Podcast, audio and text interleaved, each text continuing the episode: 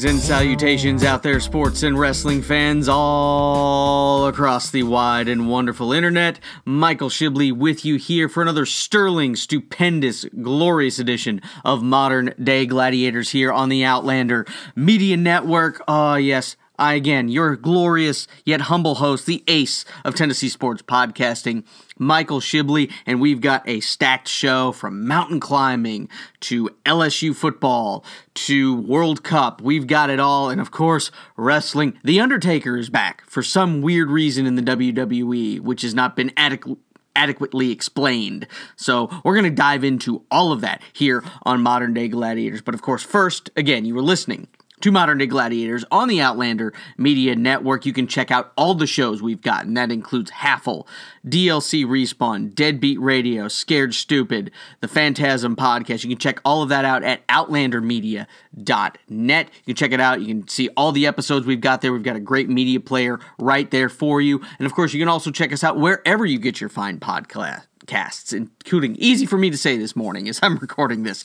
including Apple Podcasts, Spotify, Google Play, and all of them. You can check them out there and wherever you listen to our podcast. Please like, subscribe, share, give us those five star reviews. We need them. It helps get everything out into the algorithms and get us out to more and more people. The more you love us, the more we love you back and give it out to you guys. And of course, you can check out Outlander Media on all of social media. You can check out all the podcasts there. You can follow me at Twitter at Michael underscore Shibley, or you can check out Modern Day Gladiators on Facebook or on Instagram. And I post daily updates there with random thoughts that happen in my head throughout the day with what's going on in the world of sports and professional wrestling. So you can check all that out. Plenty more where that came from.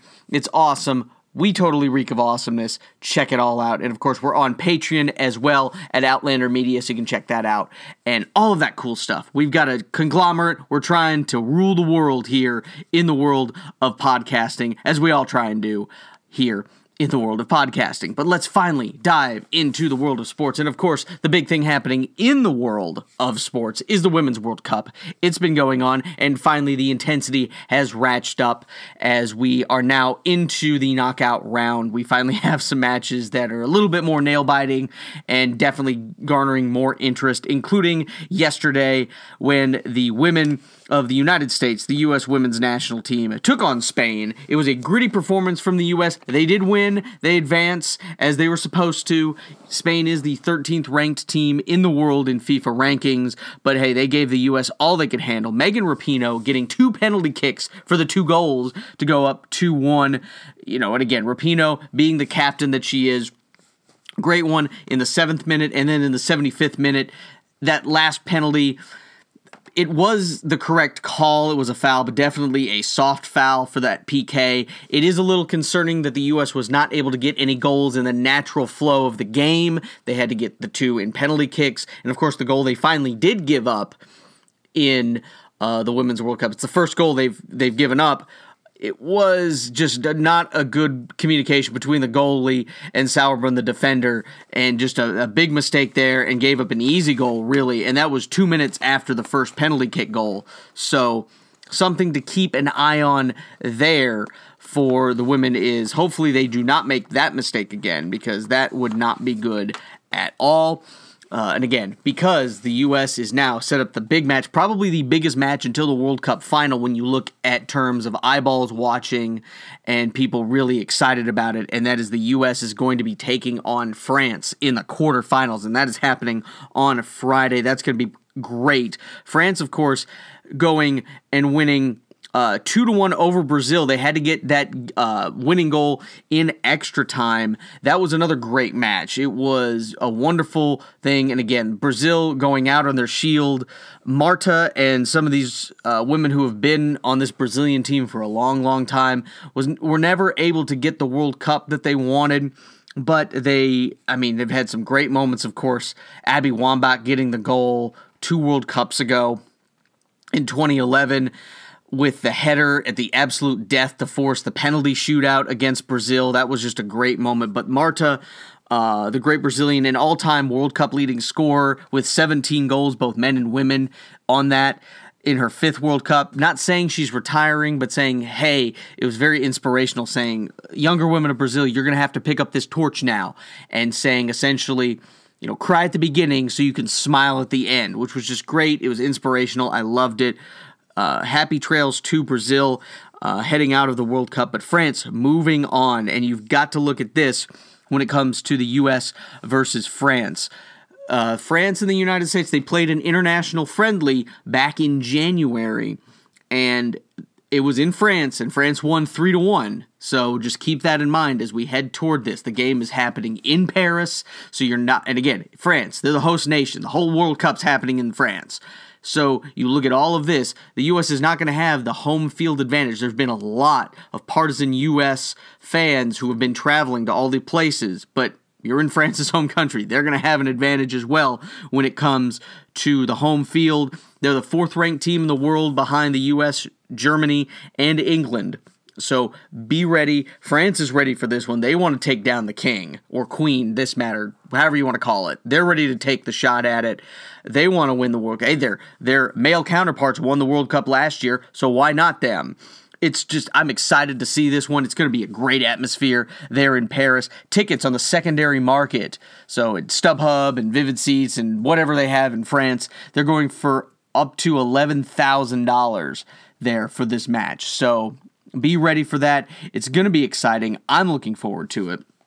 Other teams who have made it to the quarterfinals so far uh, Norway versus England. England, of course, had some controversy with Cameroon.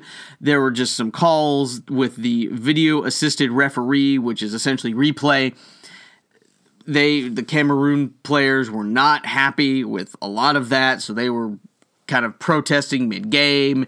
It was, I don't know, it was just not great when you look at this the the optics of all of it. But England did get the win 3 0 over Cameroon, Norway advancing and beating Australia on penalty kicks, so they're going to face each other. And then you've also got uh, in the quarterfinals that have been set as of this recording Germany versus Sweden. Uh, Sweden advancing over Canada, which was just, again, an amazing match.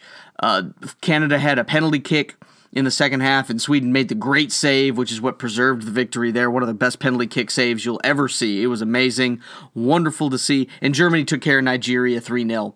So, again, you've got the best teams in the world advancing to the quarterfinals. So, not a lot of upsets yet, really. Norway, probably the biggest upset when you look at the fact that they're still doing it without the Ballon d'Or player, the best player in the world. So, they've been able to do that. So, again, it's been a great Women's World Cup. The uh, the round of 16 is finishing today with the rest of the matchups as of this recording. I don't know why I keep saying that, but anyway, just go watch it. Tune into Fox and FS1. Check out some great women's soccer during the day. It's going to be amazing. Meanwhile, we look at also what's going on with the women's national team. We've talked about this before that the uh, the women's national team has filed a uh, gender discrimination lawsuit talking about the fact that they're not getting as equal pay, even though, um, you know, honestly, they've been the much better, more successful team through so much of this. I mean, the men's team, and we'll get to them in a second, failed to qualify for the World Cup this last time, and the women just keep winning and all these different things. But some of one of the good things that seems to have happened is the U.S. Soccer Federation and the women's national team have agreed in a tentative agreement to pursue uh, mediation together after the Women's World Cup. So that could be really interesting to see what happens there and see if anything resolves it. Um, you know, they've had, again, pay and working conditions. So we'll see if anything happens with that. It'd be great instead of this having to go to a trial. Uh, hopefully, they can get those things resolved. Speaking of the men, of course, we've talked about this plenty as I've voiced my anger and disappointment and wrath and any other adjective you can think of about just the U.S. not making the World Cup because they could not beat Trinidad and Tobago in World Cup qualifying over 600 days ago at this point. Still a little sore about it. The U.S. did get some measure of revenge in the CONCACAF Gold Cup as they faced Trinidad and Tobago. Now, this was in Cleveland. Uh, the U.S. was only up 1 0 at the half, but then they scored five goals in the second half to win 6 0 over Trinidad and Tobago and looked good doing it. But again, Trinidad and Tobago, they're not a good team. The U.S. has won in the Gold Cup competition in group play, they've beaten Guyana and Trinidad and Tobago. Those are not heavyweight teams in CONCACAF, so you should beat them 4 0 and 6 0. The fact that the U.S. couldn't do that in World Cup qualifying just still boggles my mind. Still nice to get a little bit of revenge, but still, it doesn't make me feel much better about the fact that they missed the World Cup. We'll see what happens as the Gold Cup continues. The U.S. is playing Panama in the next couple of days, so we'll see where that goes. And of course, we'll break all of that down here on Modern Day Gladiators. But that's going to wrap up your soccer news for the day. Head over again, watch all the World Cup action. It's amazing. The women who are playing are playing their hearts out. It's great drama, as any soccer match really is. And again, for the most part, unless it goes to extra time, the game's over in two hours. You can go out and enjoy the rest of your day. But let's switch gears here really quick. This is a story that has been bubbling for a little while, and it got a little bit more prominence as uh, last week tonight with John Oliver, he did his extended segment talking about this, and that is what's happening on Mount Everest. Again, the tallest mountain in the world, 29,029 feet above sea level. And the fact that it is becoming more and more hazardous. You would think it'd be hazardous enough because, again, over 29,000 feet above sea level. Lack of oxygen up there does some terrible things to your brain and different things, but it has become even more hazardous because of overcrowding and inexperienced climbers on the mountain. There have been at least 11 deaths happened this year, which is one of the deadliest on record that they have had. Three of those deaths have been Americans you look at it and they've seen pictures. If you've watched, uh, check the news out, and again, check the John Oliver segment that has happened. Um, but the show, you know, lines of people waiting to stand on the summit and get their selfie and get their picture up there. That the fact that they summited Mount Everest. It, it, here, here's a little perspective of what happened. You had back in 1953 the first people to summit Mount Everest, at least recorded in history. Sir Edmund Hillary and his Sherpa Ted Norgay summited in 1953. And until 1988, there were only 260 ascents of Mount Everest. That's all. I mean, it's for experienced climbers. It's the tallest mountain in the world. You would think you would only the best would get up there. Now, again, a lot of experienced climbers and people who do this for a living and know what the hell they're doing have said Everest really isn't the most difficult mountain to climb. There's debate whether it's K2 or some of these other ones. But anyway, it's still the tallest, which means, hey, you're the, at the highest point you can be above the earth. So that's what they talk about there.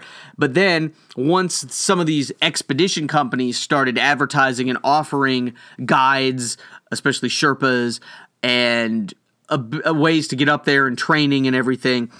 Uh, by 2003, it went from the 216 1998 or 1988 to uh, a little over 1900. Now, between 2003 and 2018, now it's gone up to over 9,000 people have summited Mount Everest. And eh, what you're seeing again is there has been too much trash coming there. There's fecal matter because again, there's no place to put. There's no toilets up there. It's the highest point in the world. Nothing will function up there. So when people got to go, they got to go, and it's just there. Now normally it would freeze and just not do anything, but because of climate change, some of it is starting to melt and come down the mountain, which is not good to have a poop ball coming down the mountain at you while you're trying to summit. So that's not good. But one of the things too is, and HBO Real Sports did a great job of this as well, is talking about the Sherpas, which again are some of the the the the, the tribe in Nepal who does a lot of these climbing expeditions, and they're the ones who summit all the time. They're being overworked, where they're taking all these people because these people aren't just climbing on their own. The Sherpas are almost to, to be just to use a rough term they're being pack mules almost and hauling all these people's extra gear and heated tents and different things to give them more comfort as they summit the mountain which is to me boggles my mind. Because the question the philosoph- the philosophical question i have is if you're climbing Mount Everest, but the Sherpa is pretty much hauling everything up there for you, are you really climbing the mountain when they're the ones laying the ladders across all the crevasses and they're the ones carrying your extra oxygen and your heated tents and all this other stuff that are you really climbing Mount Everest? I mean, think about it. My wife and I we make an annual trip from Knoxville here. We go into the Smoky Mountains and we climb at Clingman's Dome, which is the highest point in the Smokies. Yes, you drive to a parking lot and then you walk about a half mile up a paved walkway up to the top of the observation tower, but we're still the ones doing all the walking. We're carrying everything the granola bars we carry for a snack, the water bottle, we're carrying all of that. We're not using anybody else's assistance to get up there. So, yes, millions of people climb it all the time because it's also only 6,600 feet above sea level, but we're still doing all the work ourselves. The Sherpas are pretty much almost helping you all the way up. But then what's also happening is you got to get down. You get to the summit, yeah, great. You still got to come down. And a lot of these people are dying on that way down and you've got these different steps and you've got all these inexperienced climbers there's stories of people who have never done any mountain climbing and they're going to climb the tallest mountain in the world and these some of these low rent expedition companies like we will train you and show you how to use all the spikes and, and ice picks and everything and it's a mess there. Honestly, I don't really think you're climbing Mount Everest. And of course, you're like, well, how do these people even get to do it? Well, all you have to do to climb on the Nepal side, there's two sides. There's the one in Nepal, and then there's the one on the Chinese side in Tibet. And the the one in Nepal is an easier climb. But all Nepal takes, I think, is an eleven thousand dollar climbing fee, and you have to have a doctor's note to show that you are physically fit. And you can pretty much get a you you look at this the health in this country you can get a doctor's note for almost anything really i mean heck Eh, you know, legalize marijuana, you walk in and say, I have anxiety, here's your prescription for medical marijuana, which is fine. We've talked about medical marijuana on this show, whatever. But this is climbing Mount Everest, and they've done studies to see you're at 29,000 feet, what the lack of oxygen, even though you're breathing into an oxygen tank, what it does to your head. Altitude sickness is a real thing. These are bad things that can happen to some of these people. I don't even, what it does to some of these people, it's amazing. And then when you're stuck, you're an experienced climber and you're waiting to get down and you've got all these people who don't know what they're doing and they're freaking out and you can't go you're stuck in the death zone which is the top of the mountain and you're not going anywhere, you're screwed. It's awful. It, it can't be good. It's John Oliver equated it to how frustrated do you get when you're trying to walk down an escalator and everybody's just standing around, or you're someone who travels a lot and you're on one of those airport uh, moving sidewalks and everybody's just standing around and you need to move because you got a flight to catch. And that's frustrating. Imagine being 29,000 feet up in the air and have no oxygen and your brain's about to slide out the back of your skull because where the pressure is and that's the only place it can go. It's not healthy. So, again, you have to look at it, and it's become almost really just a status thing for a lot of these rich people because, I mean, with these heated tents and these expeditions, some people are paying over $100,000 to do this. And again, you're not doing a lot of work, and the Sherpas really aren't getting paid that much when you look at the grand scheme of things to do this because again Nepal is one of the poorest countries in the world and they have again such lax regulation compared to the China and Tibetan side of it so again I really personally don't think if you're letting a Sherpa do much of the work and you're using a heated tent and all these comforts, that's not climbing. Yes, you're doing something. And again, it's something I'm not physically fit to do. I get winded climbing up Clingman's Dome when we're walking that up because I'm not used to the oxygen. Yet I still think I'm the most fit person when you talk about speed in uh, the whole Outlander Media Network. And again, my challenge is still out there to anybody, whether it be Haffle, DLC Respawn, Deadbeat Radio, Phantasm Podcast, any of you guys on the network. Come foot race me. Give me a 100 meter dash. I'll beat you anytime, any place. So let's go. Anyway, I'm not ready to climb Mount Everest, and I don't think I'm going to get any more satisfaction of climbing it and getting more likes on my Instagram. I don't think the Modern Day Gladiators Instagram page is going to get more likes and just.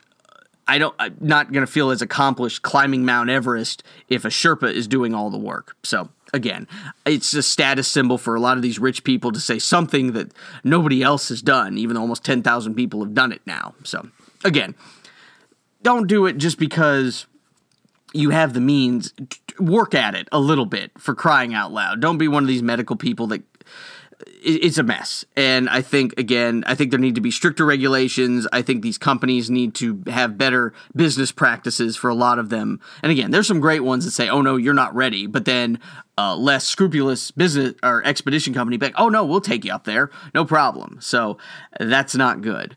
But uh, that's going to wrap up this first segment. But before we go to break, of course, I need to thank Joe Shirt for sponsoring the Outlander Media Network. You can go to joeshirt.com and where you can get all of your great shirt printing. And of course, they've also got uh, Joe Joe Shirt uh, uh, Plus and everything where you can do banners and and mugs and, and of course t-shirts and everything like that. Shipping here in knoxville is free. You don't have to worry about that. They've been a company that's been doing this for over 30 years which is phenomenal. And again check them out joeshirt.com any idea that you have they can put it to design and help you expand your brand and help your company grow with advertising like that. That's awesome. And we thank Joe Shirt. You can't wait. Be excited about all the great designs we're having come to the Outlander Media Network. And it's all thanks to Joe Shirt. And they're comfortable. They're beautifully soft t shirts. I love wearing them. It's amazing. So check them out again, joeshirt.com. We're going to take a break, but we'll be back with plenty of shibbles and bits after this here on Modern Day Gladiators on the Outlander Media Network.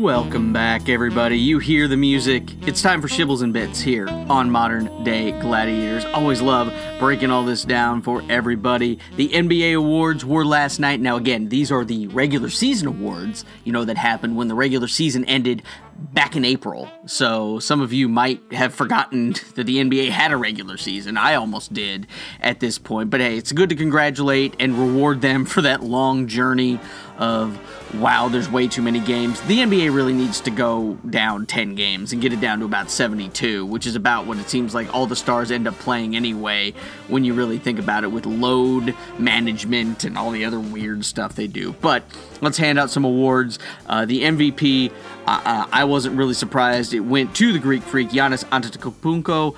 And again, it was great to see him. He is only the second Milwaukee's Bucks player to win. The other one was a guy named Kareem Abdul-Jabbar pretty good player in his own right.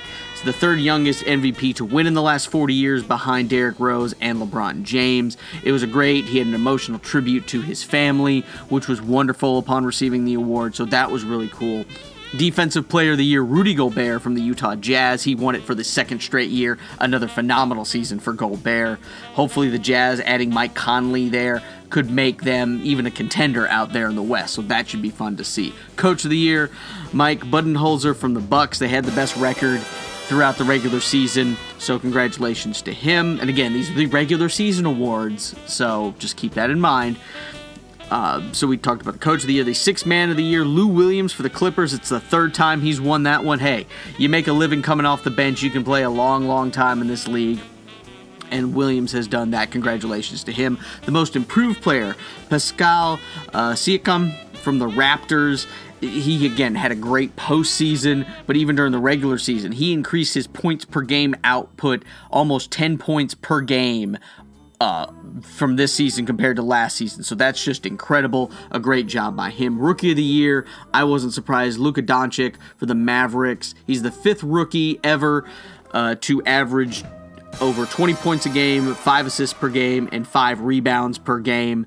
Again, congratulations to him. All five of those rookies have won Rookie of the Year, so that's a great statistic there. Uh, the super, the uh, Sager Strong Award was gone uh, went out to Robin Roberts, of course, a great force in battling uh, with with cancer. Of course, the award is named after Chuck Sager, who again had a valiant effort with cancer and, and everything. So again, a great tribute to him. The Lifetime Achievement Award went to Larry Bird and Magic Johnson, of course, two men who pretty much brought the NBA to almost more prominence. Before uh, Magic and Larry got there, the finals were on tape delay I mean, people weren't watching the NBA, and they were the first real step. Then Michael Jordan took it to another level. But Larry Bird and Magic Johnson just brought the NBA more to the masses than it was. Because, again, it was 1979 So it was it what 40 years ago that they had the, the highest rated basketball game I think ever when you talk about their finals game in the NCAA tournament when it was Magic Johnson and Larry Bird, Michigan State versus Indiana State. So just keep that in mind and see what they brought to the game of basketball, especially professional basketball. So congratulations to all the winners there for the NBA awards. Let's move over to baseball really quick. This again, the the the story you've got with what happened with Big Papi David Ortiz being shot in the Dominican Republic. Story and details continue to come out, which is amazing to see. Again, it was a case of mistaken identity.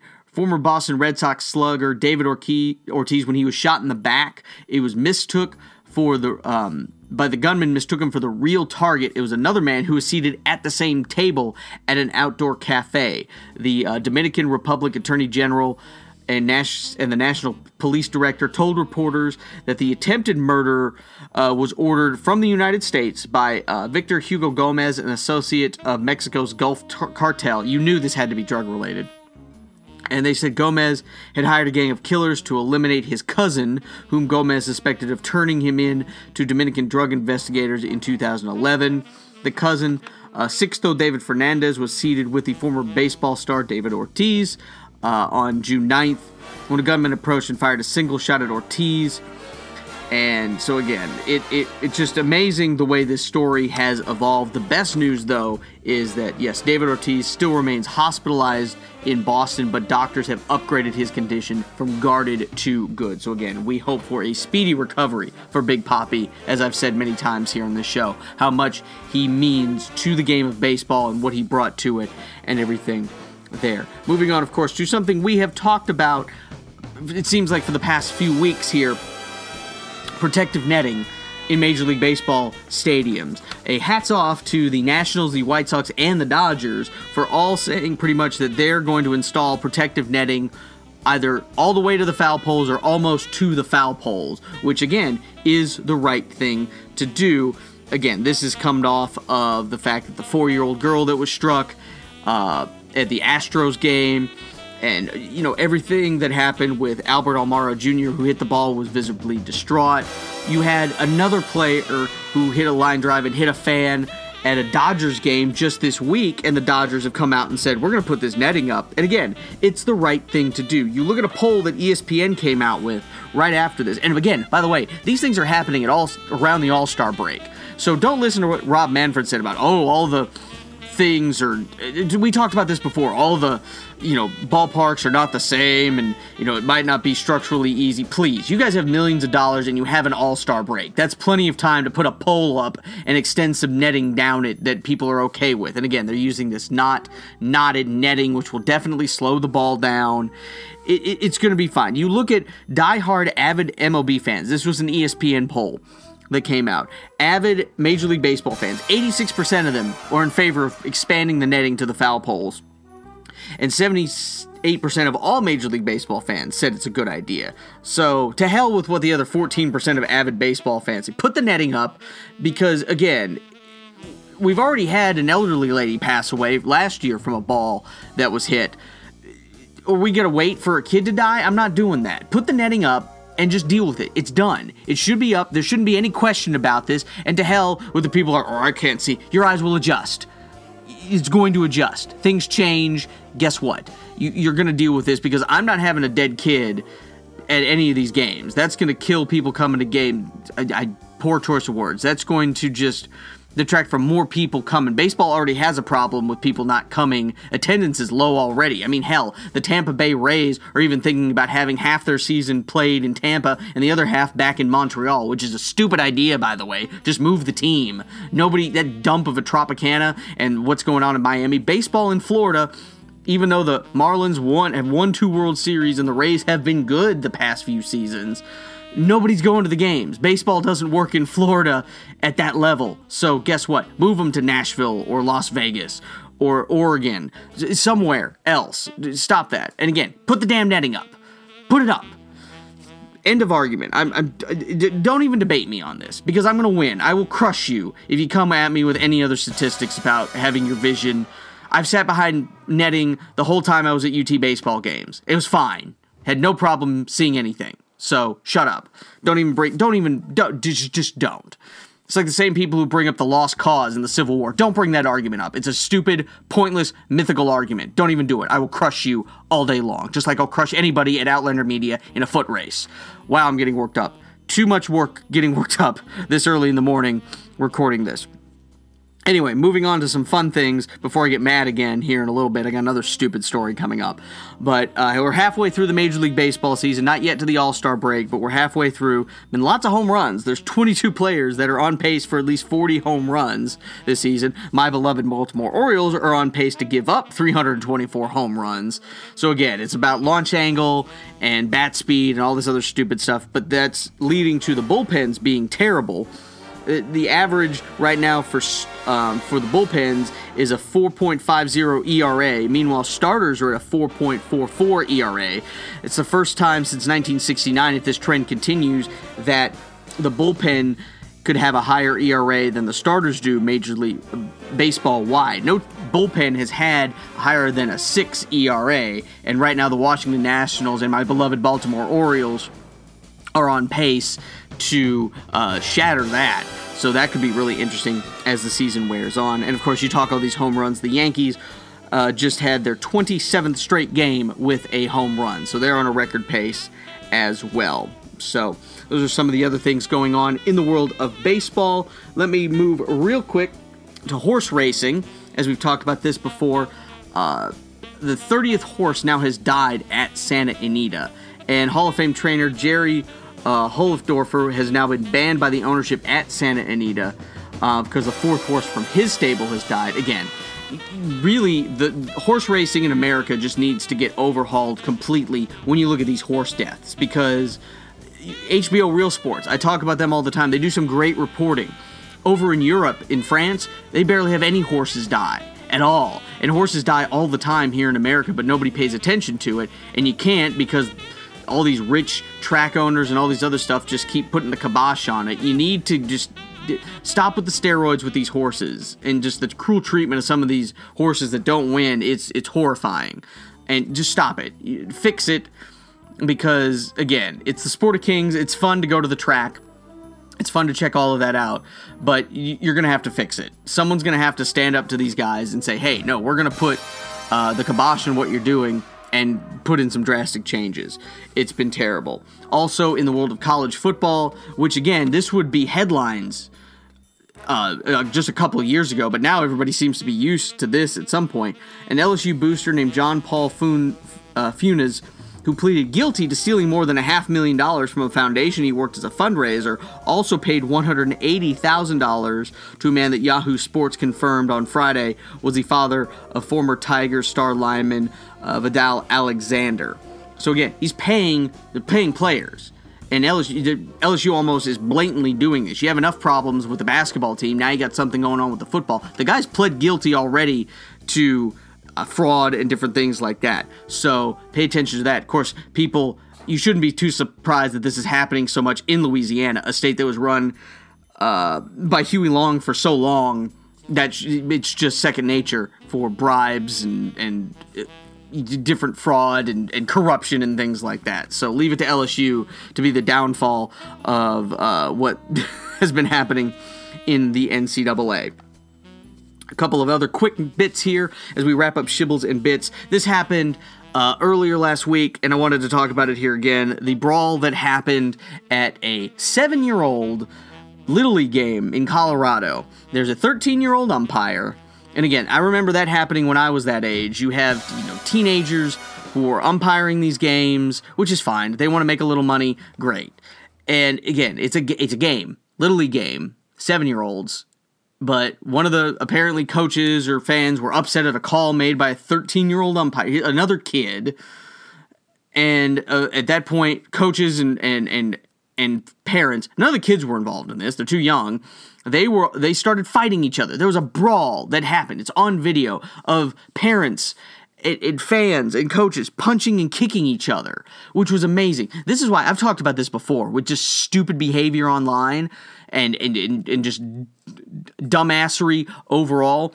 We don't need to put these people in jail. We need to bring the stocks back. You know, the, the things you do, you go to Colonial Williamsburg or one of those old time places, you put your kid's head and your hands in it, put the stocks back and put people, have them sit there for a day and be like, no, you're going to sit here and think about what you did and not be able to move for a while. That should be the punishment because prisons are already overcrowded enough with morons. Let's just deal with this that way. It's insane. I mean, this is why you see signs at some of these little league parks now where they have to remind parents, which is insane to me already, that this is a game, these are kids, coaches are volunteers, umpires are human, and no one is scouting your child for a major league contract when they're seven years old. The fact that you need to be reminded of that just boggles my mind at this point. It's just bad parenting all around. It's just awful, awful, awful. And speaking of awful, um, at least not his play on Jeopardy. Jeopardy champ uh, James Holzhauer, of course, had that great run this last year on Jeopardy. He, again, a sports gambler by nature, but he was going to take a shot at the World Series of Poker, the main event just getting underway in Las Vegas. Well, he decided to take his seat at the $10,000 main event. He played 14 hands and he was out. So, what works in Jeopardy doesn't work all the time in the world of gambling. So, uh, but hey, he's got a couple of million bucks. So, congratulations to him. What a wonderful run he had on Jeopardy, but tried to play in the world of poker and didn't end well for him. I'm sure Trey Pack of Haffle and myself could make a little bit better run than 14 hands at the World Series of Poker. Maybe I can get to 15 hands. Maybe that's about as far as I can get. Still would be better than what he did. Speaking of getting better or not being better, uh, WWE Stomping Grounds happened over the weekend, and whew, nobody showed up at the Tacoma Dome. Uh, the crowd was probably about half to two thirds full. They were vocal. It was great, at least for most part. They treated Daniel Bryan, who's supposed to be a bad guy, they treated him like a hero. Uh, be you know talk about his earth friendly persona. I love the chant. My wife loved it too. Of drive a Prius, clap, clap, clap, clap, clap. I thought that was amazing. Um, and again, they just pooped all over the fact that the special guest referee that Baron Corbin came up with was Lacey Evans. They were just they were not happy about that. Pretty much chanting this is stupid for much of that match because again, oh, he picked Lacey Evans because Seth Rollins wasn't going to hit a woman and because Seth Rollins had been hitting all the people that they thought were going to be guest referee with a chair. And of course, Lacey Evans is fighting Becky Lynch, and Becky Lynch and Seth Rollins are dating in real life, which they remind us every five seconds. Like we all have the brain capacity of a goldfish and the memory of a goldfish when it comes to that. So, anyway, at least all the right people went over. Kofi Kingston retained. Uh, Seth Rollins retained as Becky Lynch came out and beat up Lacey Evans, who she beat earlier for the women's championship. Bayley beat Alexa Bliss. Uh, Daniel Bryan and Recyclable R- Rowan uh, main, held on to their SmackDown Tag Champions. You do have a new Cruiserweight Champion in Drew Gulak, which was a great match. Again, it, not uh, just a paint by numbers match where again so many of them were rematches of a show we already didn't want to watch that happened in Saudi Arabia and now we had this which was ridiculous in its own right and now it looks like we're just going to have more of the same because they they they can't think of anything to do with the main event picture until Braun Strowman, not Braun Strowman, Brock Lesnar decides to come back. We're just getting more rematches. Now we're going to get, and I said this on the last Modern Day Gladiators update, that we are going to get a tag match between Baron Corbin and Lacey Evans versus Seth Rollins and Becky Lynch. And that's what we're having, where the titles are on the line. So if Baron Corbin pins Seth Rollins, then he not only wins the WWE Universal Championship, but Lacey Evans wins the Women's Raw Women's Championship, which is just, again, it's ridiculous also on the fact that Seth Rollins has beaten Baron Corbin now twice, pinned him, clean as a sheet. The ref counted to three. It's over. And Becky Lynch has made Lacey Evans tap out twice in a row. They keep beating him you you need to come up with new people at this point. We're just dragging people that I don't want in the main event. And then meanwhile, The Undertaker showed up, which is usually a huge pop, but he interfered in the Shane McMahon and Drew McIntyre, excuse me, and Drew McIntyre handicap match with Roman Reigns, which by the way, Roman Reigns beat Drew McIntyre, which is, is fine because he beat him at WrestleMania. So again, he keeps beating him, but he couldn't beat Shane McMahon at Super Showdown. Wins and losses still mean something when you think about wrestling logic. So it, it's just a headache. And now, for reasons that haven't been fully explained, The Undertaker is going to tag team with Roman Reigns, the man he uh, got retired or he retired at WrestleMania 34 two years ago or, or whatever it was at this point. I'm losing track at this point. My, I'm, I'm just going to take a nap. It seems like when it comes to wrestling logic, I'm just going to close my eyes and at some point something weird's going to happen. It, they're having so many weird things going on. Now they've decided that there's going to be no more wrestling during commercial breaks. So they've got these weird pauses. They're going in and out of the. It just interrupts the flow too much. I was sick and tired of half the matches uh, glassing through commercials, but this is not the way to do it. They used to be able to divide it up perfectly. I don't know what their problem is. So that's frustrating. Uh, storylines are just getting dragged out. Some of the good things that happened, you did have a new United States champion. Ricochet beat Samoa Joe at Stomping Grounds. And now it looks like he had a great main event with AJ Styles. Looks like they're going to have some type of program, even though AJ Styles beat him straight up on Raw, even though it was a non title match. I don't know why you've got your champ losing that immediately. Of course, that happens all the time now in the WWE the 24 7 title changes seem to be just the most fun and creative thing that they're doing. It's the most entertaining thing they're doing.